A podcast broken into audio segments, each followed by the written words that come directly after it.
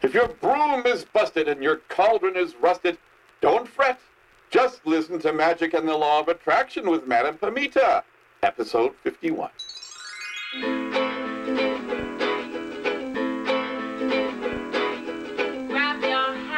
Hello, everyone. I'm your host, Madame Pamita, and you're listening once again to Magic and the Law of Attraction, the podcast where you'll learn how to transform your life in magical ways to make it the very best that it can be.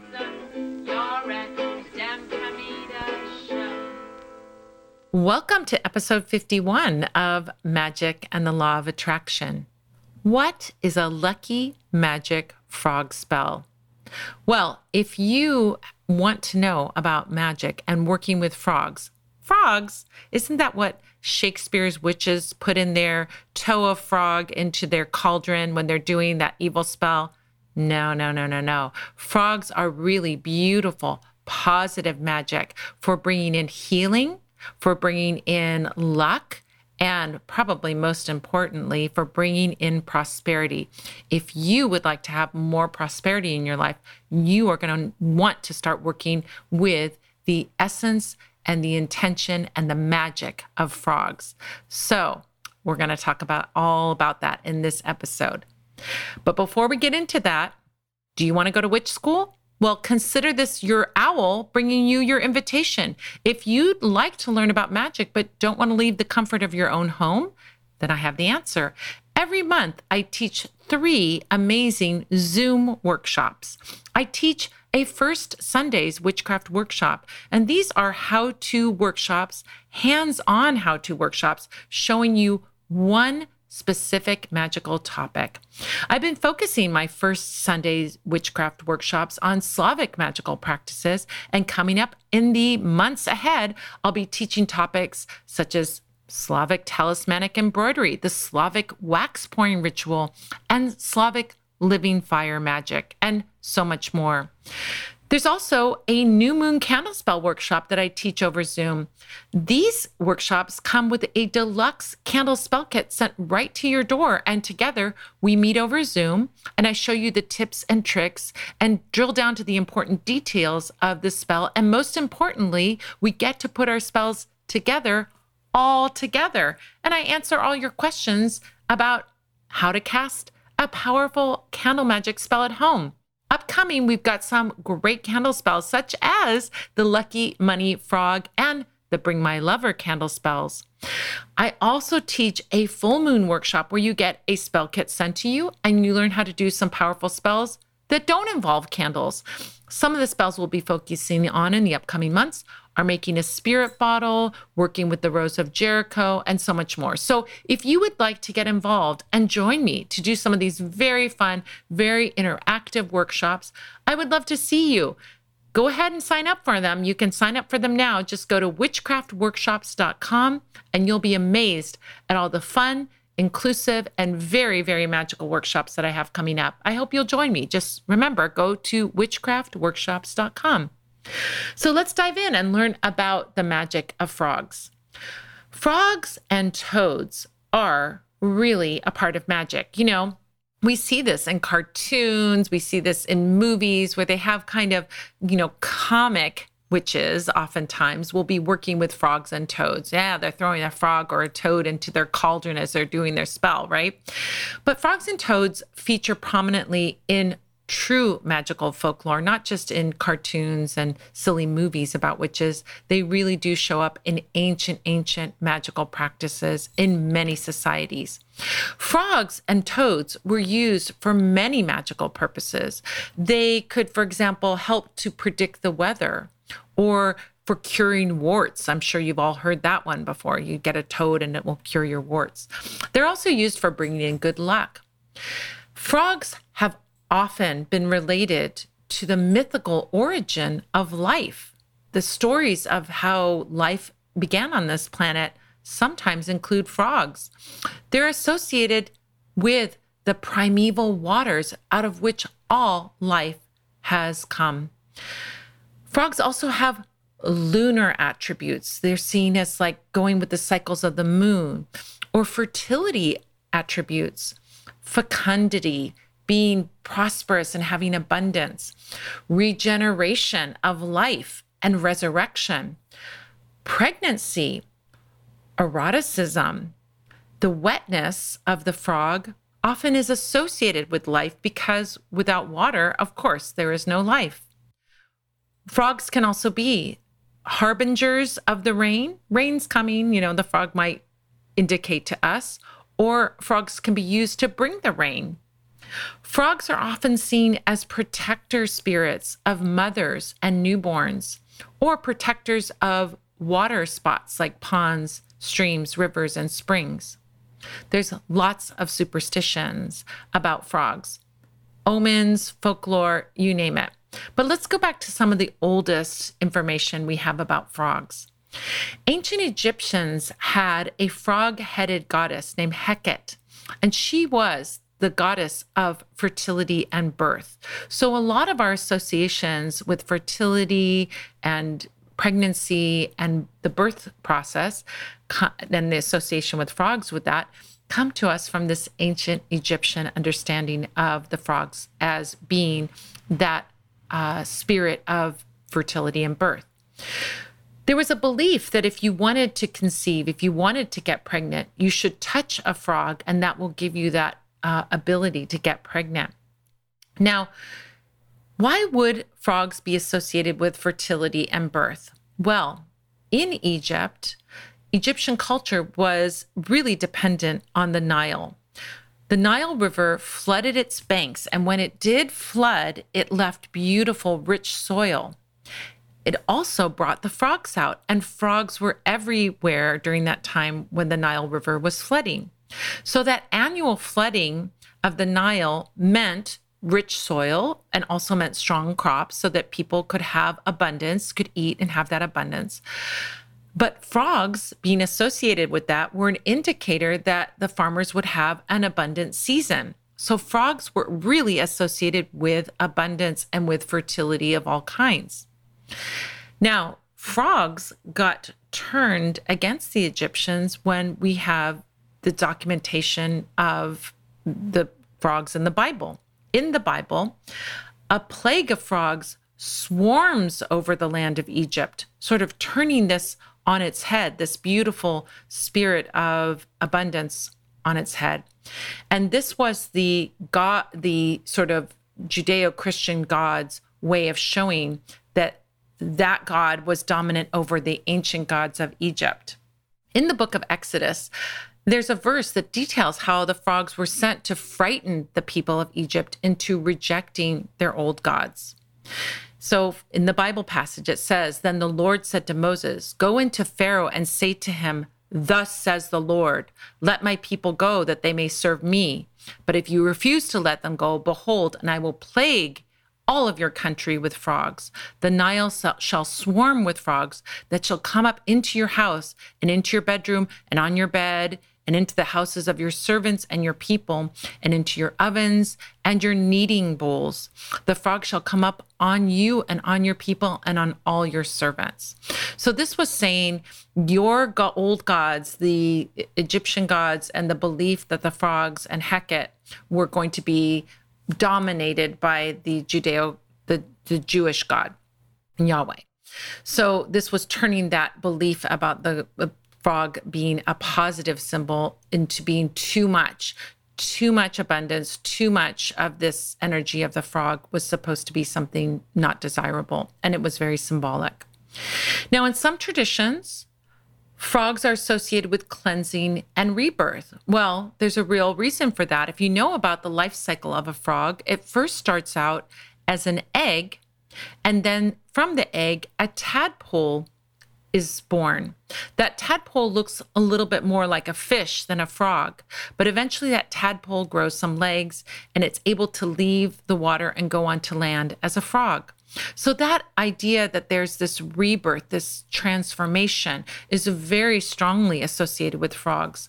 They're really, really connected to transformation magic. Because of that I would say, three stage life cycle egg to tadpole to adult stage. They're seen as uh, transformation animals, a symbol of transformation. Just like a butterfly has a caterpillar, then it goes into the cocoon and then comes out a butterfly. It's very, very magical and very much about transformation. Now, Frogs are also believed to predict the weather. In parts of Appalachia, for example, it's believed if you hear a frog croaking exactly at midnight, it means that rain is on the way. And in some societies, it's just the opposite. If you hear frogs croaking during the day, it means that storms are coming. Frogs are also associated with healing. Of course, we mentioned earlier that idea that you want to you get rid of a wart, you would touch your, a toad, your wart on a toad, and that would take away your wart. But this shows up in many different cultures. For example, there's a little rhyming, um, little rhyming saying um, in Spanish that says sana sana colita de rana, which means health, health, or heal, heal, little frog's tail. Frogs were seen as healing spirits. And you would say this little rhyme, sana sana colita de rana, when you wanted to console someone that got hurt. Maybe you had a little kid that fell down, or you know, you say, like, oh, let me kiss it and make it feel better. This would be the rhyme that you would say. Now, there's some traditions with frogs that aren't so great for the frogs. There's a lot of traditions of killing frogs for certain parts or or using the parts of the frog for certain things. And I don't recommend them, but it's important to share them so you understand the connection of frogs and healing and frogs and magic. So there's an old British legend that carrying a dried frog in a pouch around your neck will prevent epileptic seizures. Back in the day when they didn't understand where seizures came from, they would you know do folk magic remedies. In some areas, in some rural areas of England, it's just the frog's liver that gets dried up and worn. Other areas, it's the whole frog. Another healing method using a frog is if you have thrush, which is an overabundance of yeast in your body, usually showing up in your throat. It'll make your throat sore. You have a white film on your mouth and your throat. And to get rid of thrush, sometimes they said that if you put a live frog into your mouth, it will cure that thrush. Other ones, other traditions say swallowing live frogs, wouldn't recommend that. Probably small ones, but still wouldn't recommend it. That would cure whooping cough and tuberculosis. Of course, that's probably not a good cure and certainly not good for the frog. As we said earlier, rubbing a live frog or a toad on a wart will cure the wart, but the belief was that then you had to kill the frog by impaling it on a tree to let him die. These are not nice for the frog, so I don't recommend any of these, but it's important to know them and know what uh, our ancestors were doing when they did frog magic. Now, Frogs can also represent good fortune. Some cultures believe that a frog coming into your house, for example, would be bringing good luck. Other cultures say that a frog coming into your house is bad luck. So you have to check back and see what your uh, ancestors thought about it. Now, in most cultures, it's usually considered a bad idea to kill a frog, other than those healing treatments that we talked about before. It would be bad luck to kill a frog. Maori people, for example, believe that killing a frog can b- bring floods and heavy rains. And some African tribes say that killing a frog will bring drought. So, killing a frog is never recommended. It's not nice, and it, it certainly ha- runs the risk of bringing some bad weather or bad luck. Frog amulets things that you that represent a frog. So it doesn't have to actually be a frog. It can be a piece of jewelry, for example, or a little necklace or ring or talisman of some kind. Frog amulets will protect the wearer while they're traveling. So if you're going traveling anywhere and you want some protection, you can bring a frog amulet with you, a piece of jewelry with a frog on it. You could put a frog amulet, a little charm of some kind, or some, some something small in your wallet, and that would support the protection and the return of the money in that wallet. So it's like your money goes out and comes back to you, right? Um, amulets portraying frogs will also help the rebirth of a dead person's soul will help them come back into their next lifetime. So if you have someone in your life who's at the end of their life or someone who has passed on and you'd like to help them come back into a new body, a new baby body and have a new lifetime, you can use frog amulets for that. You might want to put them at their gravesite or have them near them as they're passing and so on. Now, another tradition that I love is um, in Croatia, peasants believe that a frog or a toad is a portent of pregnancy. It's predicting that a pregnancy is coming. So that's another example of that fertility magic being associated with a frog. The eroticism of a frog shows up in a lot of fairy tales. You're probably familiar with the fairy tale of the frog prince, where the princess kisses the frog and then it turns into a prince. That's about this idea that frogs have this ability to bring this sensual sexual relationship into your life as well. Now, there's some other beautiful spells that I want to share, these old folklore spells. In Ukrainian Galicia, which is where my family's from, a young man in the marsh catches a frog that is the first frog to make a croaking sound during sunset. Now, in this tradition, he would insert a needle and a thread into the frog and use that same needle to discreetly stick in the lower part of the skirt of the girl he's in love with. So he could take that needle and thread, he would stick it in the frog. Again, probably not a nice thing to do, but he would put that, I would say, an alternate version. You could rub the thread and rub the needle on the frog and then use it in the bottom of the skirt of the girl that you are in love with. Another variation of that, also not very nice to the frog, but in this in a Croatian tradition, if a young man is interested in a woman who is or somebody's interested in somebody else that isn't interested in them, how do you get them to fall in love with you? Well, in Croatia, a young man would get a green frog in order to find a remedy for this unrequited love. When he got the green frog, he would put it in a little box, poke holes in it with a sharp piece of wood, and place the box on an ant hill the ants would begin to eat the frog. And after two days, the young man would come back to the ant hill and look in the box and would find the skeleton of the frog. Now, in the story that is transmitted, he took that box with the frog skeleton in it to church with him, and he saw the gal that he had his eye on. And when they would go up to get to the to the holy water font, he took that box with the frog in it and actually accident accidentally brushed it against her and that box would then cause her to fall in love with him now you do not have to harm a living frog to do fra- frog magic in fact i discourage you from hurting any living things to do magic so you don't have to harm a living frog to do frog magic you don't even have to be around a real live frog.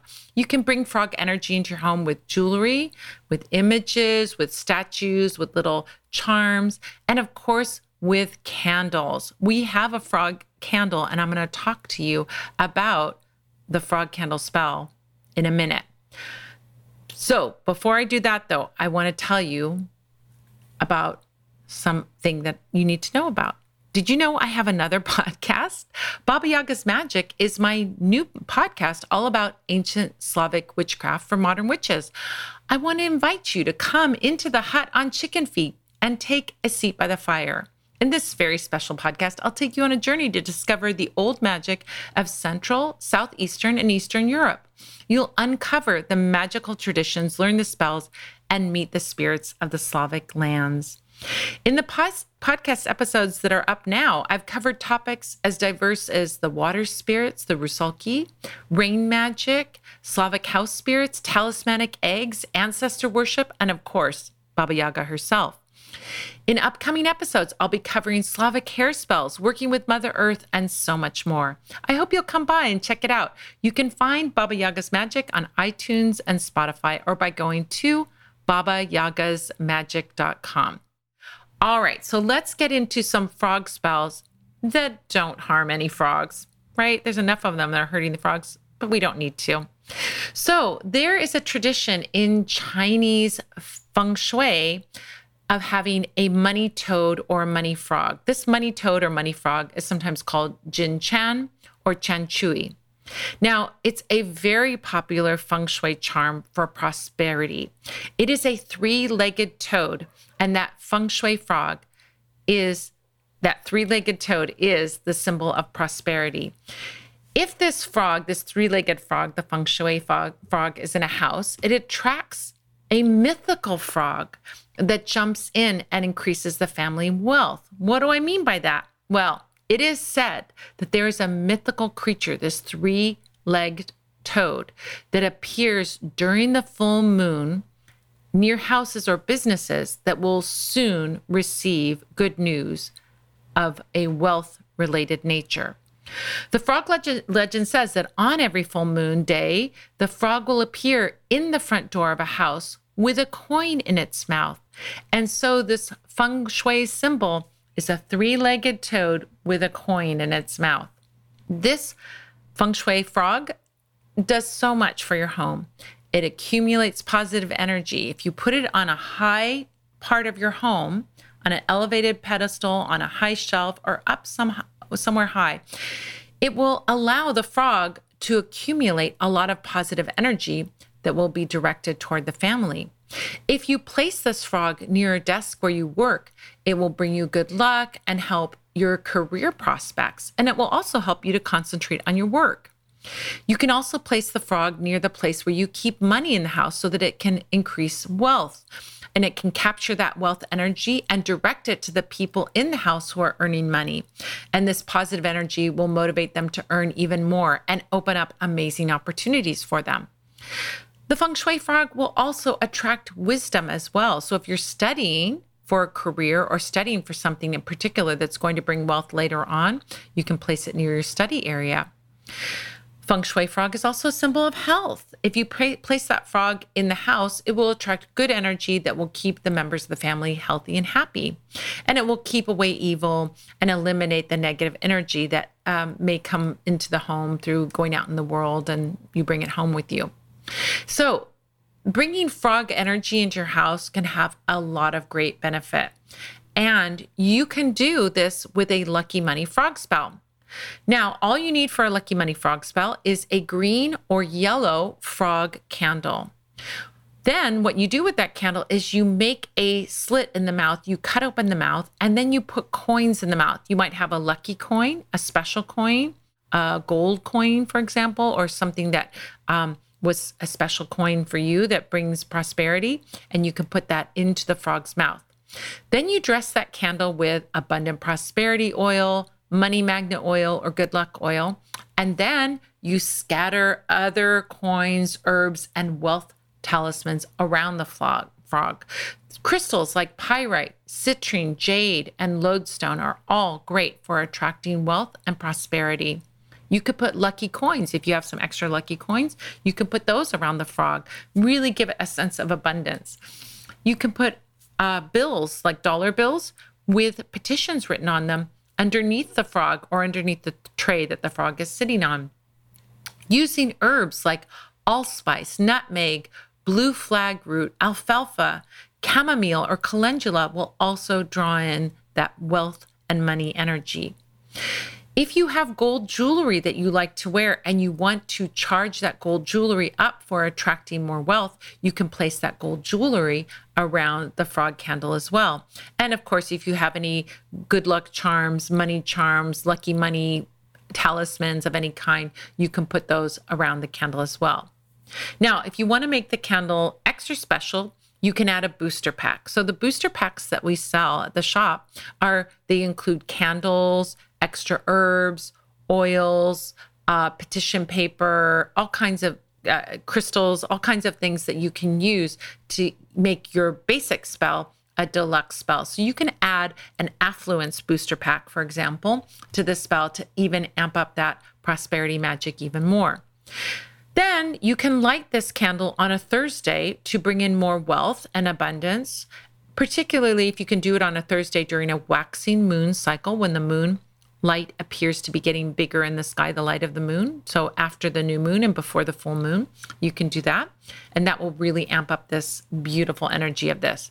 Now, if you want the super deluxe version of it, and you really want to time it in a way that's really going to support that abundance magic, you can participate in the upcoming August Virgo new moon lucky frog, lucky money frog spell that starts, that opens up on August 5th. And if you do that, it's available one week out of the year starting August 5th.